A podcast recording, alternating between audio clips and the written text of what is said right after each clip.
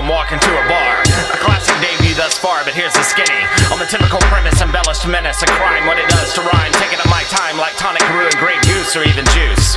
I'll give it to you straight, rather get an electric bill than one of your tapes. That seemed to dilapidate at an alarming rate. Debris is all I see at best. How do you expect me to digest this mess? I suggest another test press. Or its curtains for certain with that imitated, inflated image you can try in order to mere simplicity and exercise and futility going down the drain. Oh, it's a crying shame, but you won't hear me complain. Well, it looks like we got a verbal tipper. Holy shit. Thanks, mister. Wow, you're some kind of go getter. Tell us again about how it is to be so clever and all the heads you severed. I bet you never take the time to stop and read the signs. Now, face with a real rhyme, put your hands up.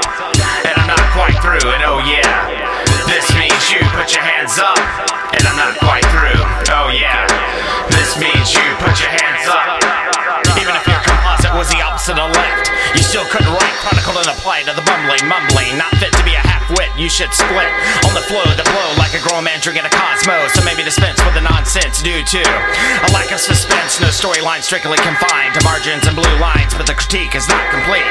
I rolled in by the seat of my pants, transform mere hooks, the familiar chance from a mic stance. I enhance the machine with rhyme schemes, mechanisms and gears, good for the ears. When I turn that wrench, get used to the bench. Even in a pinch, can make it look like a cinch. All this surrounded by the pollution of your delusion. Time to jump, but not to conclusions. For the solution of the decline of good lines. My hunch is if you resign, we may define the cancer as benign. I'll start carving a bargain with a text not easy to flex that tears thesis to pieces. That tears thesis to pieces. To pieces.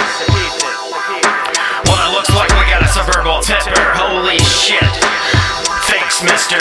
Wow, you're some kind of go getter. How is it being so clever? Tell us again about all the heads you severed. I bet you never take the time to stop and read the signs. Now face with a real rhyme. Put your hands up.